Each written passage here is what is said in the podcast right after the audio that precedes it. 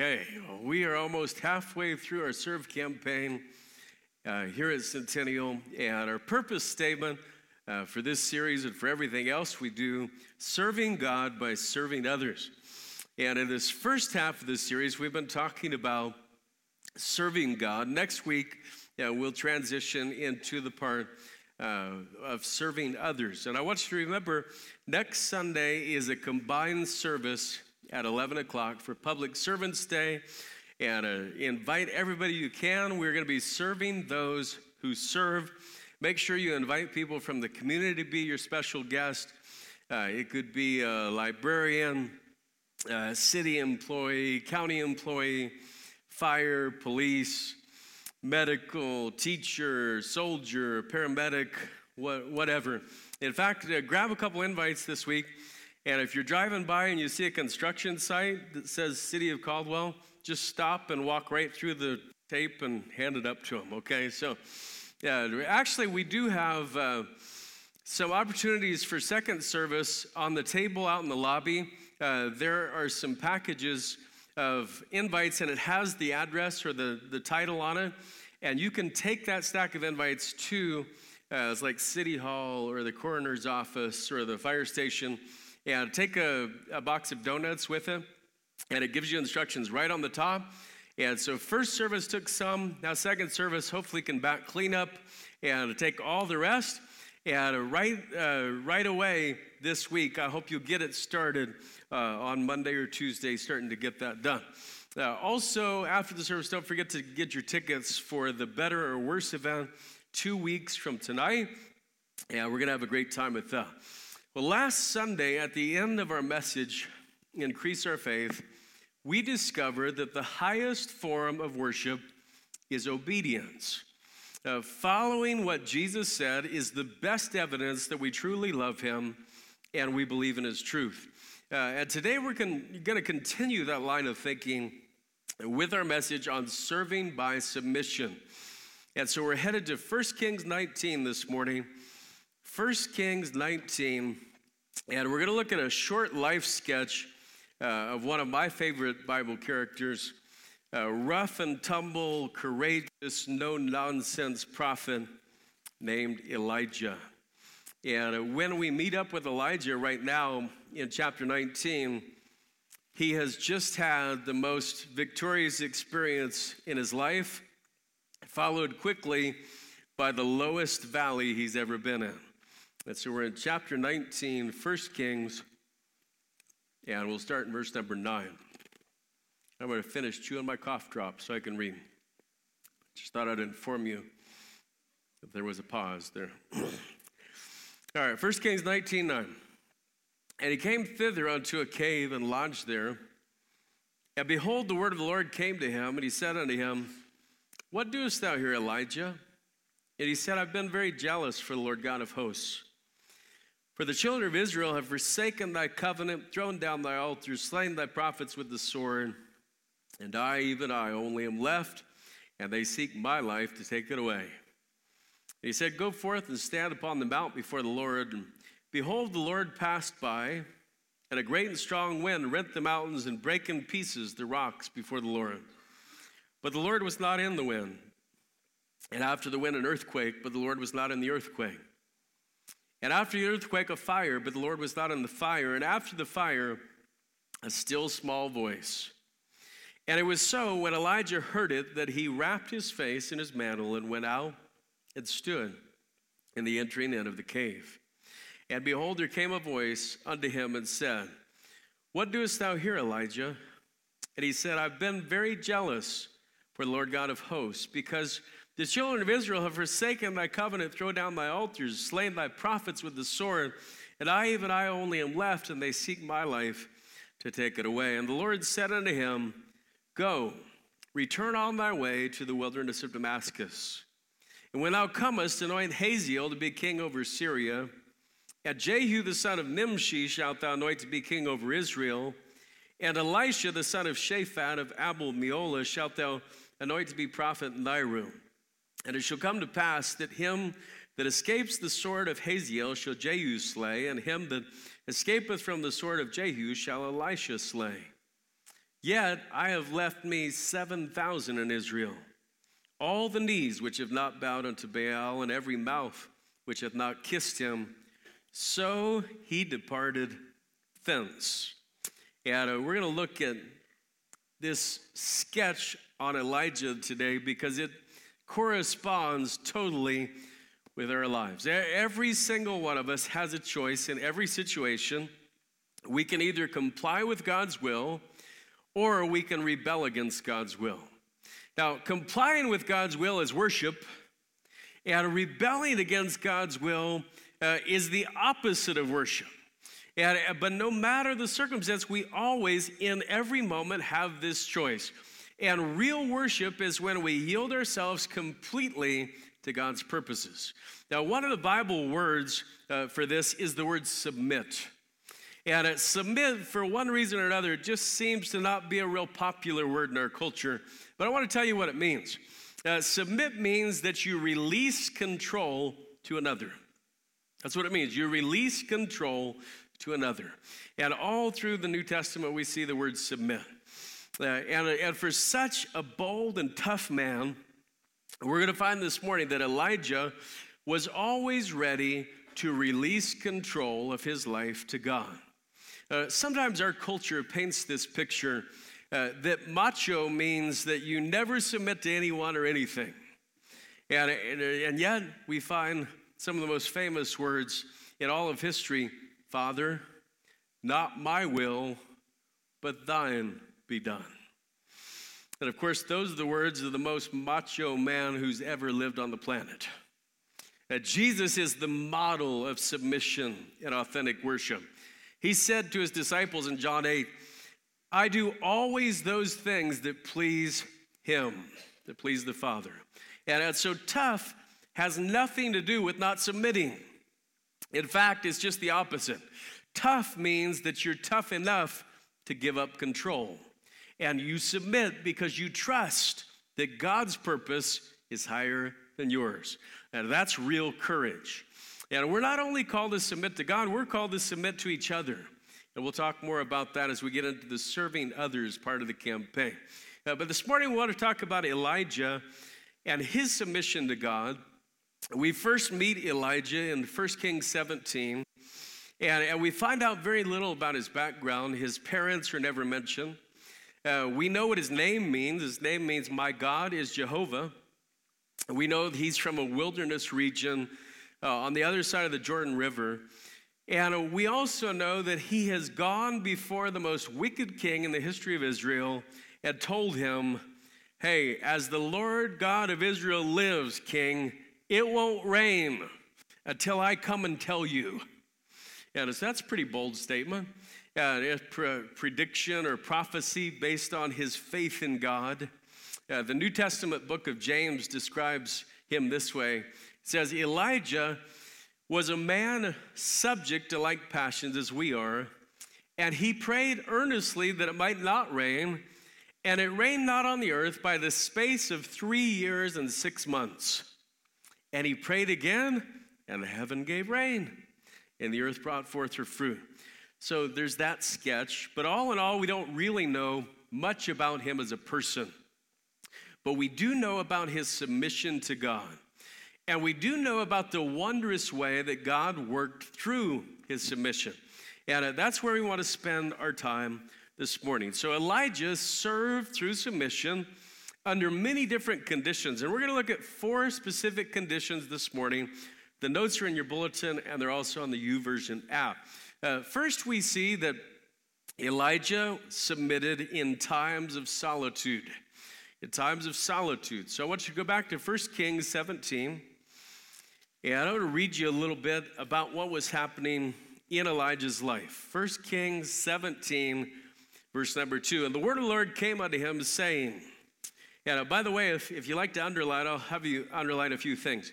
So here's what God said to him Get thee hence Turn thee eastward, hide thyself by the brook Cherith that is before Jordan. So this is a command of God. And it shall be that thou shalt drink of the brook, and I've commanded the ravens to feed thee there. Now look at verse 5. So he went and did according unto the word of the Lord. That's pretty powerful. This is an act of worship. Okay, we no music happened, there was no church service, but this was an authentic act of worship. He went and did what God said. For he went and dwelt by the brook Cherith that is before Jordan. And the ravens brought him bread and flesh in the morning, bread and flesh in the evening, and he drank of the brook. And it came to pass after a while that the brook dried up because there had been no rain in the land. And so Elijah uh, goes and tells Ahab, uh, Hey, Buster, God's not pleased with your idolatry. It's not going to rain for a very long time. And uh, naturally, that didn't make Ahab very happy. It especially did not make Jezebel, Ahab's pagan wife, very happy. And uh, they both wanted Elijah's head. And, and so God hid him in this place of solitude. Now it's interesting because more than one of God's servants has been shaped through solitude. Uh, it is often in the stillness of isolation that we learn to hear God's voice and we learn to trust God's provision. You think back uh, in Genesis, Abraham experienced this, and Jacob, uh, especially Joseph, sold by his own brothers into slavery, removed from all the people he'd ever known, all alone in a strange land. Moses went through God's school of solitude. David did when he was running from King Saul, trying to survive another day. Jesus spent 40 days uh, by himself in the wilderness fasting before his temptation by Satan. Uh, the Apostle Paul spent his first three years as a believer in the wilderness of Arabia. And Elijah is hidden by this brook of water, somewhere close to the Jordan River, living in submission to God's word. And the word of the Lord came to him to go, so he went. And he's spending his days waiting and waiting and then waiting some more. Now, this is tough, right? Waiting, waiting, waiting some more. And there wasn't even Wi Fi, right? I mean, can you imagine waiting anywhere without Wi Fi? Or without a phone? Or without a book? He didn't have any books, no magazines, no nothing. Just Elijah and the brook. That's it. That's all that was there. And he's not even able to go out and get food. In, one of the most incredible miracles of the Bible, God commanded ravens to feed him at the brook. And if you read what it says, it says they brought him bread and flesh in the morning and bread and flesh in the evening. So they brought him the whole sandwich both times, right? And it wasn't just part, it was the whole thing bread and flesh. And God commands these birds to bring him food. We don't even know what this looks like. We can only imagine. I've heard all sorts of theories on uh, how the ravens found the food. Uh, one guy said maybe it was roadkill, right? The chariots are going by on the main road and they hit a rabbit, and the ravens swoop in and grab Elijah's breakfast. Uh, somebody said maybe in the nearby village, one raven would go to the baker's house and another would go to the butcher's house, and they'd meet back up at the brook. Uh, there's another far fetched one, I kind of like this one, that the ravens went and took fresh bread from the palace every morning. Uh, took Ahab's bread and went and fed Elijah with it. I don't know how it worked. Uh, I personally am not that fond of ravens uh, where, you know, if they swarmed in to bring, it's kind of like the birds, Alfred Hitchcock type thing. Uh, I just remember Cody when he was like eight years old. And we told him, son, this movie could be a little scary, but it's okay. Oh, I want to watch it. So we let him watch The Birds. Yeah, the, yeah, have you ever seen The Birds? It's like a 1950s movie. And he couldn't sleep the whole night. Uh, he was just like frightened out of his mind. Uh, and he's never forgotten it. But ravens. And, uh, and there probably come a point in time, like after like the eighth month of ravens bringing you food, there probably has to come a time where you say, forget this. I'm going back to civilization. Right? I'm going to find an Arby's somewhere. Uh, this isn't working out for me. God, you're going to have to go find somebody else. But Elijah stayed. He stayed past the brook completely drying up with the lack of rain. you say, well, what did he learn there? Well, my guess is he probably learned patience. That's the one thing that he could learn. Probably patience. Do you know patience is the one thing that God says develops us in the maturity? It's the one thing.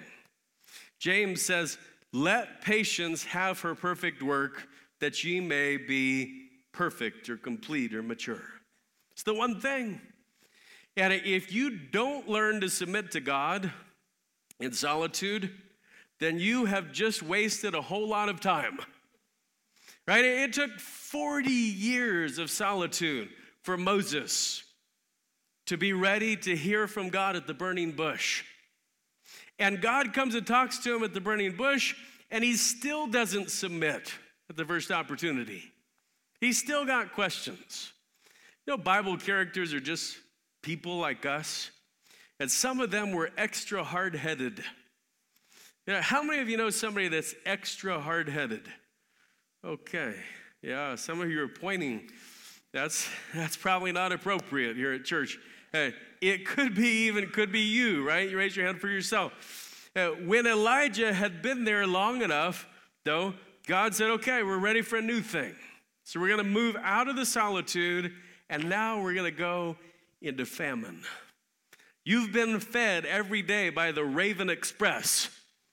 Now we're headed for famine. I want you to look at chapter 17, verse 8.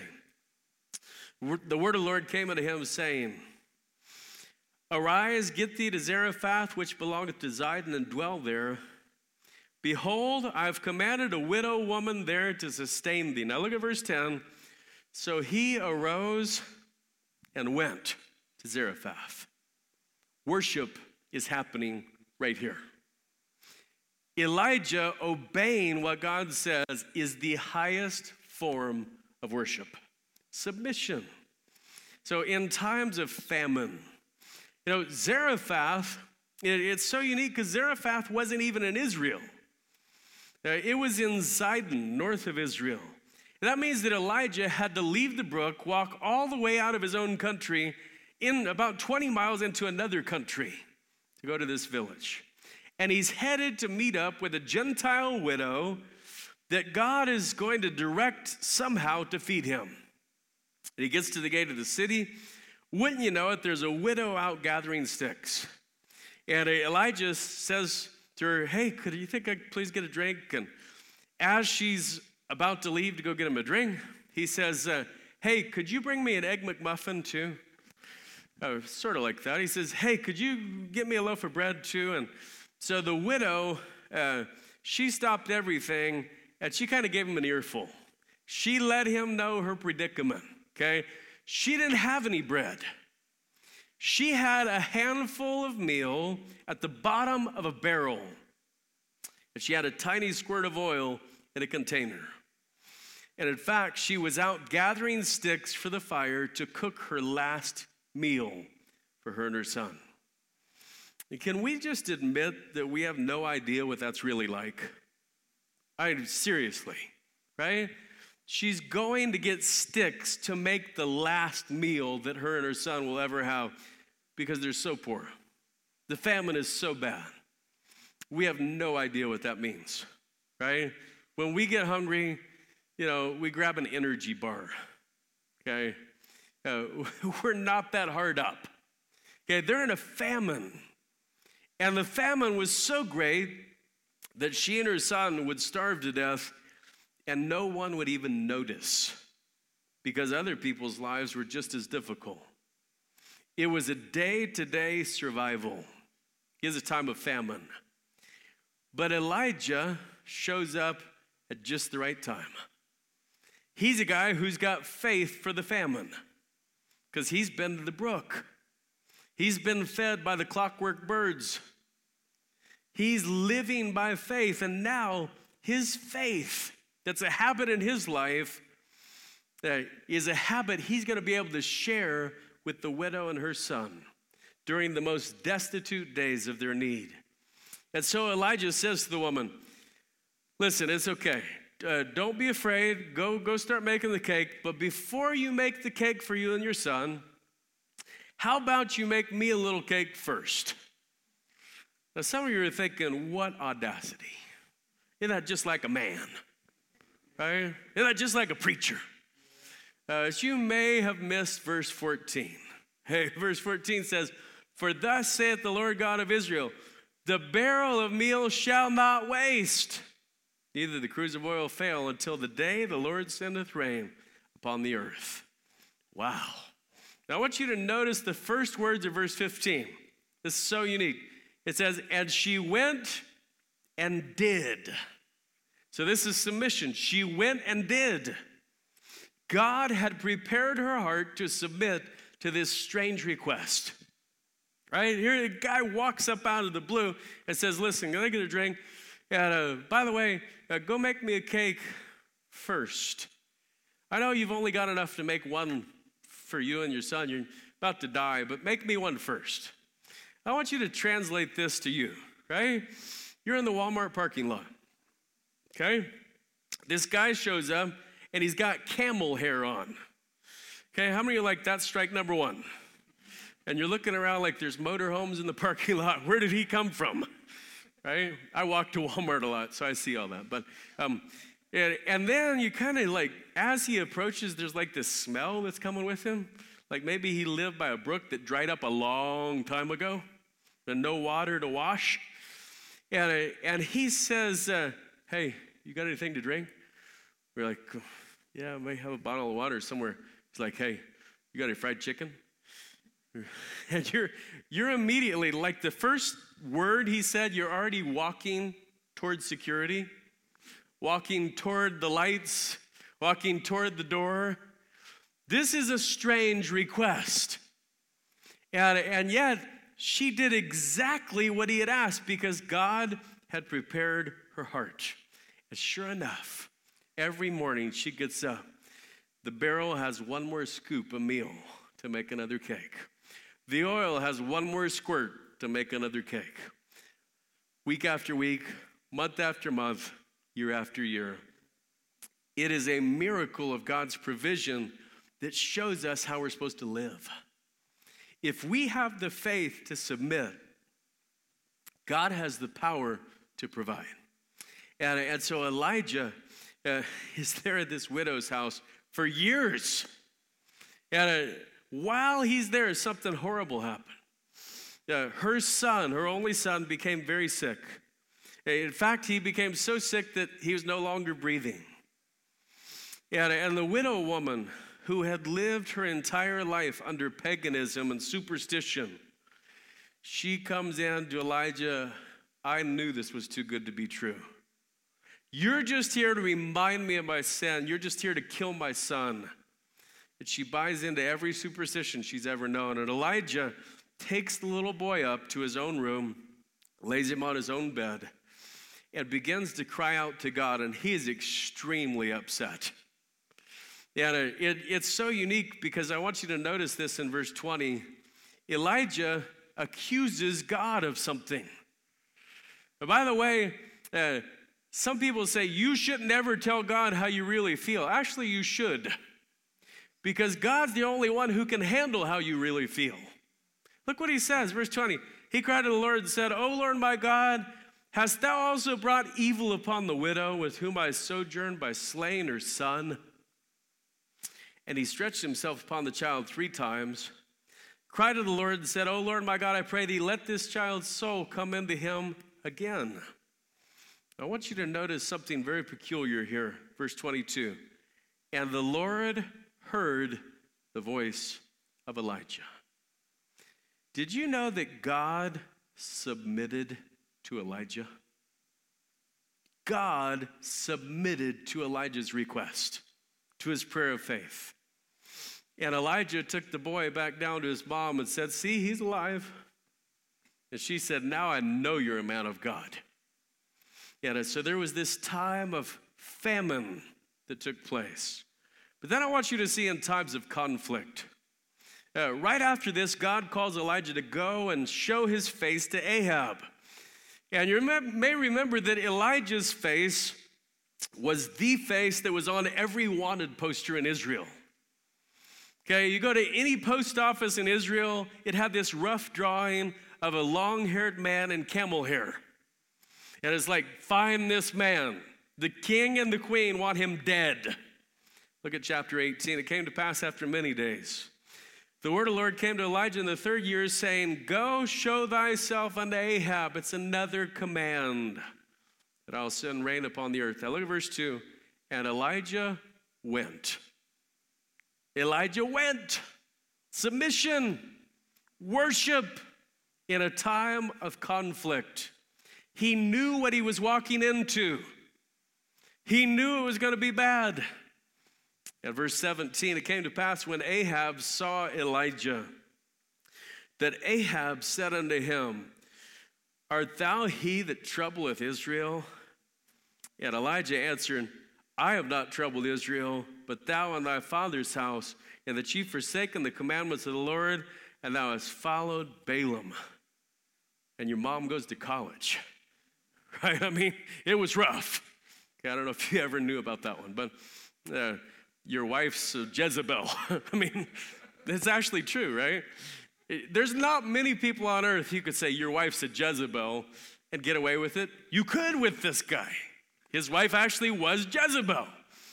They've got major conflict going here.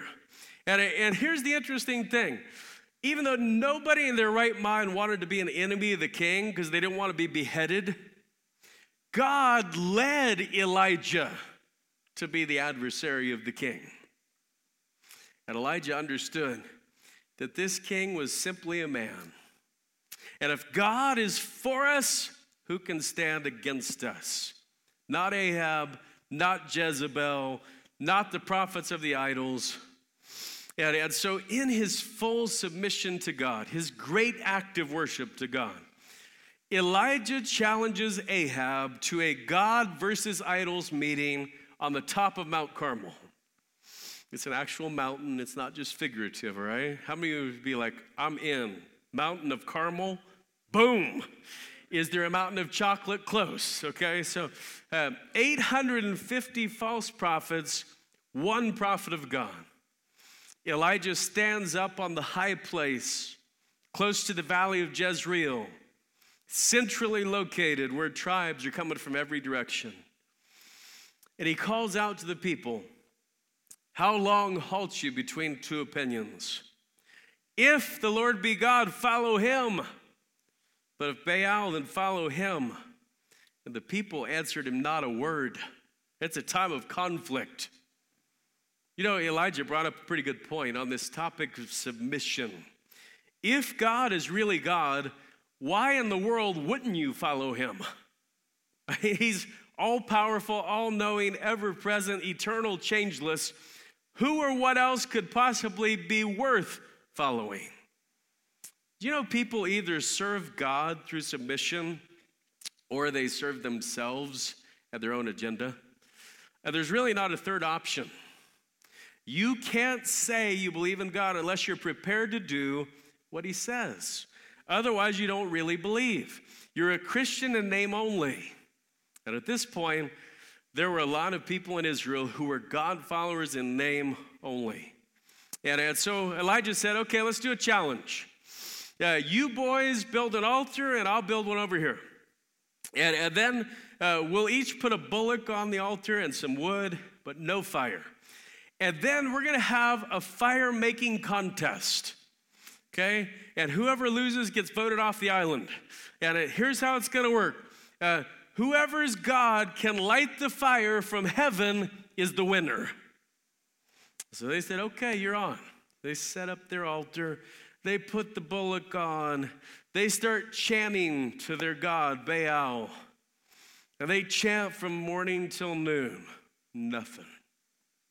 They start leaping all around the altar. Then they jump on the altar. Around noon, Elijah says, Hey guys, uh, maybe God's busy. Call louder. Maybe he's on a trip. Maybe he's taking a nap. So they cry louder and they start cutting themselves, which is never a sign of God worship. And uh, they kept it up all through the afternoon. No Baal, no fire. Well, Elijah finally calls everyone over and he repairs the altar of God that had been broken down. He takes 12 stones and builds the altar up. Then he places the bullock in the wood and then he said something very strange because there had been a famine and a drought for three and a half years.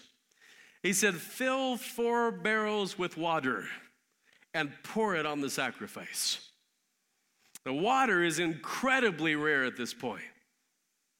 But it just so happens that one of the peruvial, not peruvial, perennial, wrong P word, one of the perennial fountains in Israel that's still flowing is right on top of Mount Carmel. And so they pour the water, and he says, Do it again. Then he says, Do it a third time. 12 barrels of water poured all over the sacrifice. And then Elijah lifts up his voice to God and says this. Look at verse 36, chapter 18. Middle of the verse. He said, Lord God of Abraham and Isaac and Israel, let it be known this day that thou art God in Israel, and that I'm thy servant, and that I've done all these things at thy word. By the way, that's submission. Hear me, O Lord, hear me, that this people may know that thou art the Lord God, that thou hast turned their back again. Then the fire of the Lord fell and consumed the burnt sacrifice and the wood and the stones and the dust and licked up the water that was in the trench. And when all the people saw it, they fell on their faces and they said, The Lord, He is the God. The Lord, He is the God. I don't know if you've ever had a fire so hot that it burnt stones, right? Like you went out in the woods and you built the fire. Did it burn stones? Yeah, probably not. This fire was so hot that it burned everything. Fire consumed the sacrifice. Elijah kills all the false prophets present, and then the rain comes. But this is not the end of the story.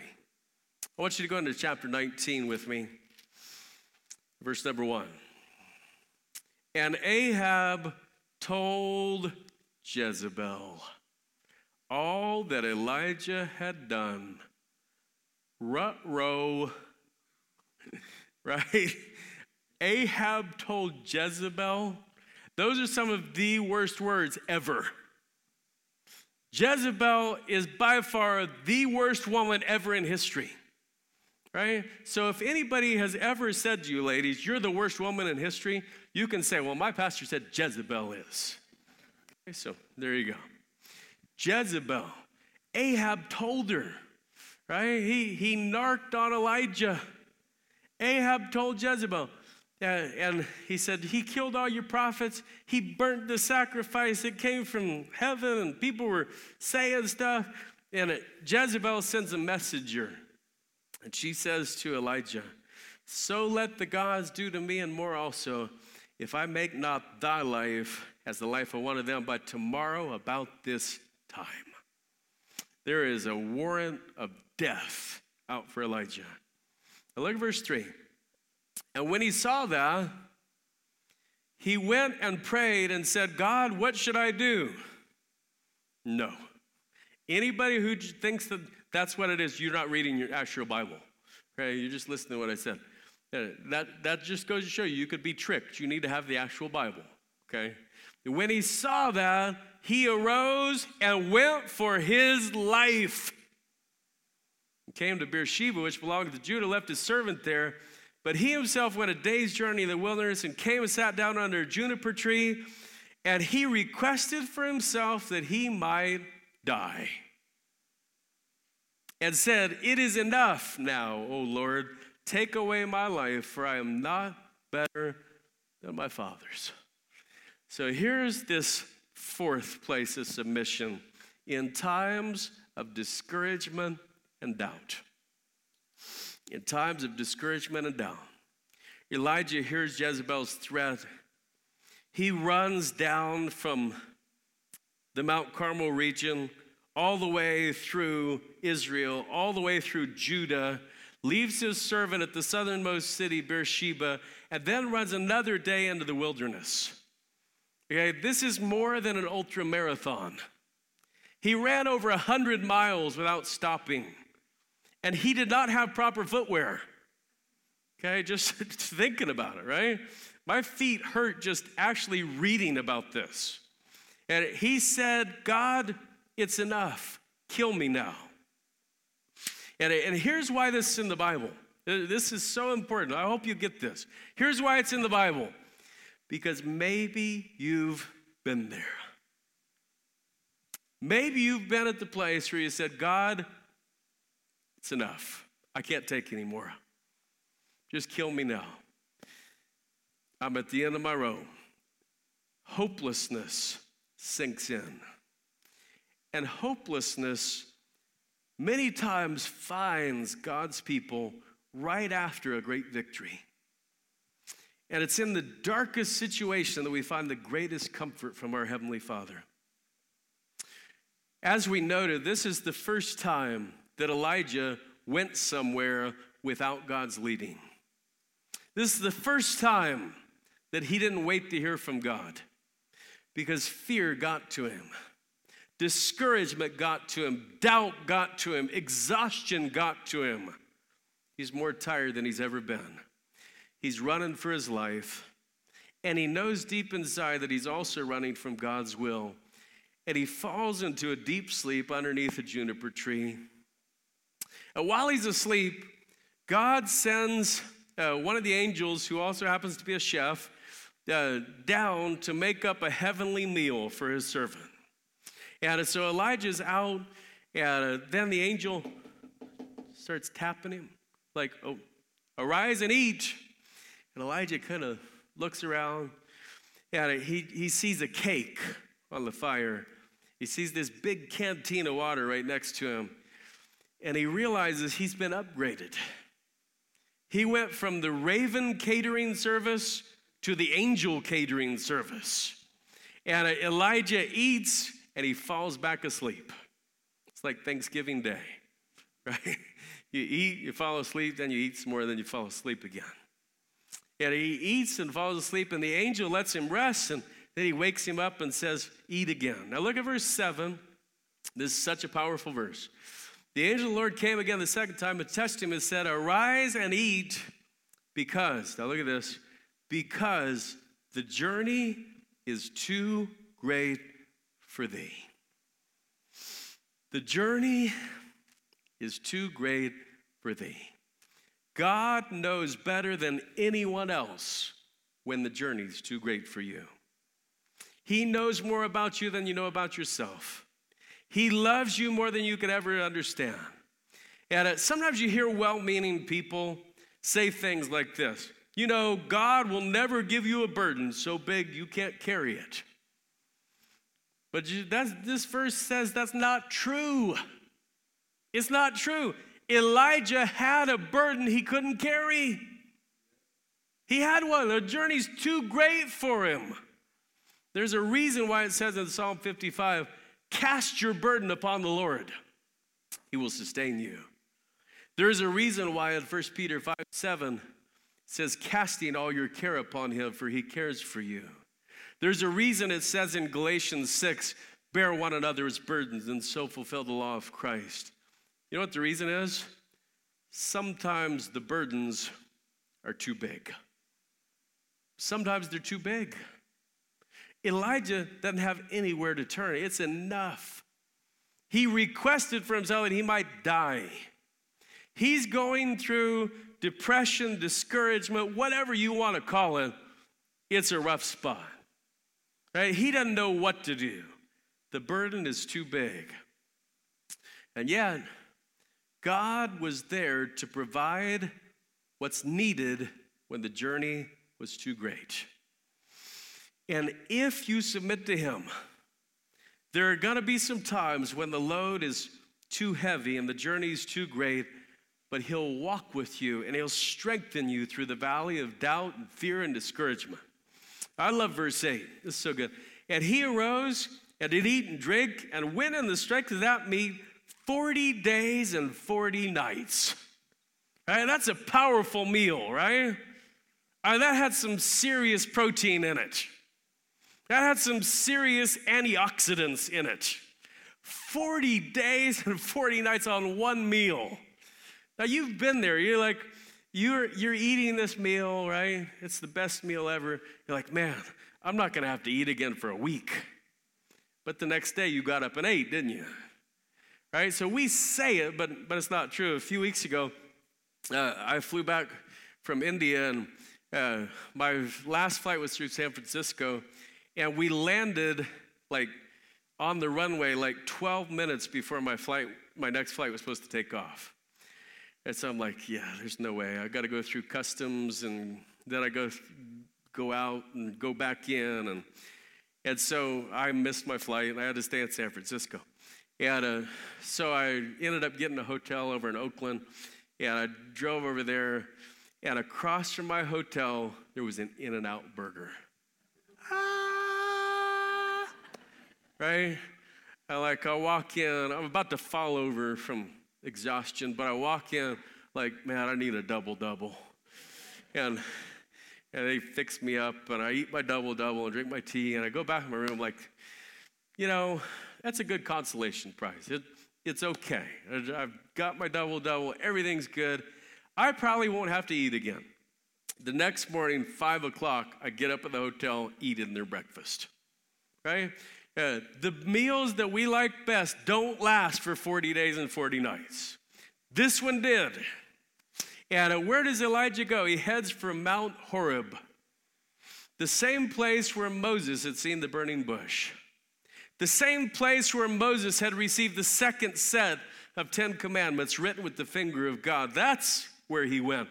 And even though it was only three or four days away, it took him 40 days to get there. Now, maybe that's where your life is right now. You're pedaling hard and you're getting nowhere right? It's like riding a bike up a mountain. You got it on the, the gear where you're spinning, but you're like spinning and not moving. And I always feel bad when I'm driving up a mountain and I pass somebody on a bike trying to do that. Isn't that crazy? You're pedaling hard and getting nowhere. And Elijah gets to the top of the mountain, he finds a cave to stay in. He hears the voice of God. What are you doing out there, Elijah? And he gives this answer, and God says, Go stand on the mountain. God's power passes by. Similar to how it happened in the days of Moses. And the wind was so strong that boulders were thrown by it and smashed into pieces. But God wasn't communicating through the wind. And after the wind, there was an earthquake, but God wasn't in the earthquake. And then there's a fire, but God's not in the fire. And then there's a still small voice. And I want you to notice what happened, verse 13. And it was so.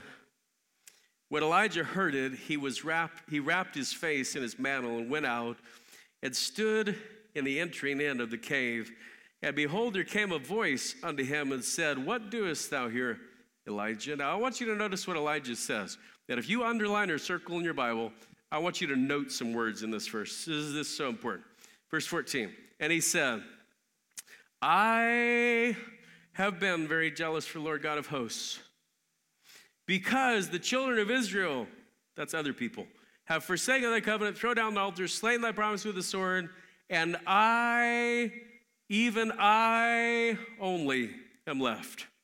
And they seek my life to take it away. You think maybe discouragement had caused Elijah to have an I focus, a me focus? And he's not thinking about what God wants. He's not thinking about uh, the good of other people, he's thinking about the effect of it on himself. Now, I'm not trying to go after him because this is where we're at all the time. When we go through discouragement and doubt and depression, all this stuff, what do we think about? Me. Right? How am I going to make it through? How do I feel? Uh, when's it going to end for me? This happens to us. Now, I want you to notice how God brought him comfort. This is so amazing. Okay? Look what God says to him in verse 15. And the Lord said unto him, Go. The Lord said to him, Go. The God didn't say, Elijah, you know what, buddy? You're right. You have worked hard. You know what, Elijah? You're the best prophet I've ever had. Right? You could take a shower once in a while, but you're a great prophet.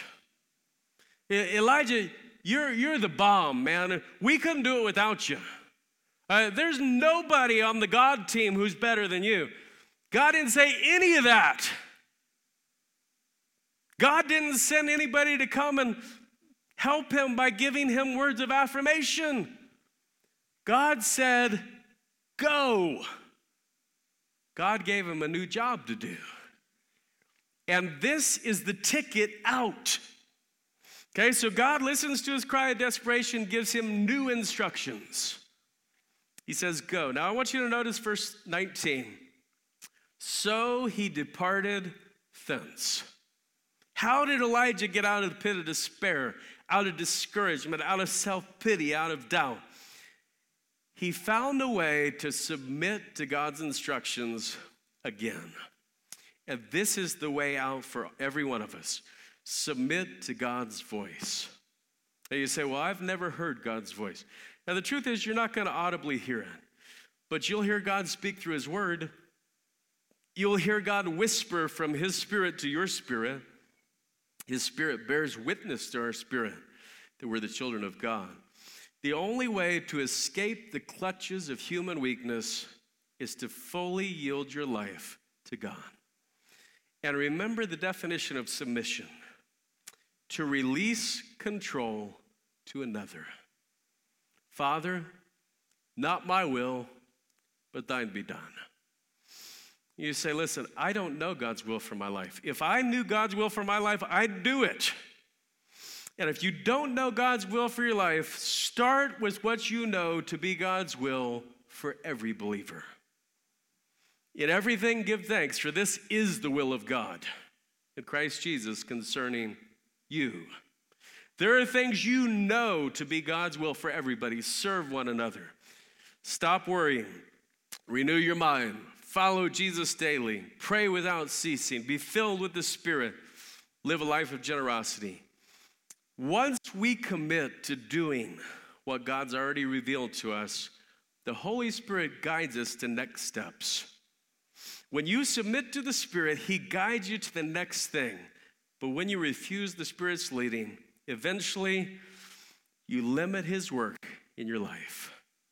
So we see Elijah. God says, Elijah, go hide by the brook. So he went. Hey, Elijah, go to Zarephath. So he arose and went to Zarephath. Elijah, go show yourself to Ahab. And Elijah went and showed himself to Ahab. Elijah, go return on thy way. So he departed thence. Submission in every circumstance is the ultimate way to serve God. And, and here's the faith challenge submission enhances relationships, but rebellion diminishes them. Submission enhances relationships, but rebellion diminishes them. This is all relationships, not just with God. There, there's a sad story in 1 Samuel about King Saul, the first king of Israel. King Saul started out as one of God's choice servants. He was humble, he was submissive, he was courageous. But then God told him to go and destroy Amalek, and he didn't fully submit. Uh, he let the people keep herds of animals, allegedly so they could sacrifice them to God. But God had said, destroy them all. He let wicked King Ahab remain alive, and God had said, destroy him. He did most of what God said, but not all. Not a big deal, right? Well, Samuel the prophet came to him with this word from God. This is 1 Samuel 15. He said, Hath the Lord as great delight in burnt offerings and sacrifices as in obeying the voice of the Lord? Behold, to obey is better than sacrifice. It's better than sacrifice. And to hearken than the fat of rams. For rebellion is the sin of witchcraft, and stubbornness is as iniquity and idolatry. Because thou hast rejected the word of the Lord, he hath also rejected thee from being king. Wow. Submission is the ultimate way to worship God, but it has to be full submission. And so, what is it that you're refusing to give God control of in your life? In what area is the Spirit leading you to move and you pushed away? When you submit fully, that's when your relationship gets restored. That's when it begins to grow. But the longer you rebel, the less of a relationship you have with your Heavenly Father. Not because His love is diminished, but because God honors obedience as the highest form of love and worship. And so we serve by submission. Let me pray with you. God, we thank you for the treasures of your word that help us to understand truth for our lives today. We know that your word is true and that it applies to us in 2020 just as much as when this happened to Elijah. And so we pray that we would take these lessons of submission and that you would allow them to filter down into our souls. And that we'd be able to come before you this week and say, God, I submit. I know it's the only way out. That if things are tough, hey, I've had enough. I can't take anymore. But I know you have more for me to do. And so I pray that you'd give me the courage to follow you and help me in my life to submit as the highest form of worship to you. And we pray that you bless us now as we go from this place, and we ask it in Jesus' name. Amen.